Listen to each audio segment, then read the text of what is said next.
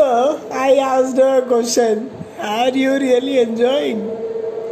Oh God, damn, you are not.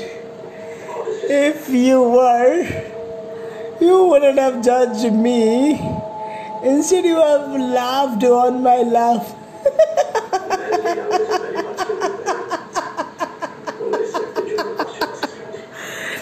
So we'll get back to you on the next podcast and we'll tell you what does it mean to really enjoy.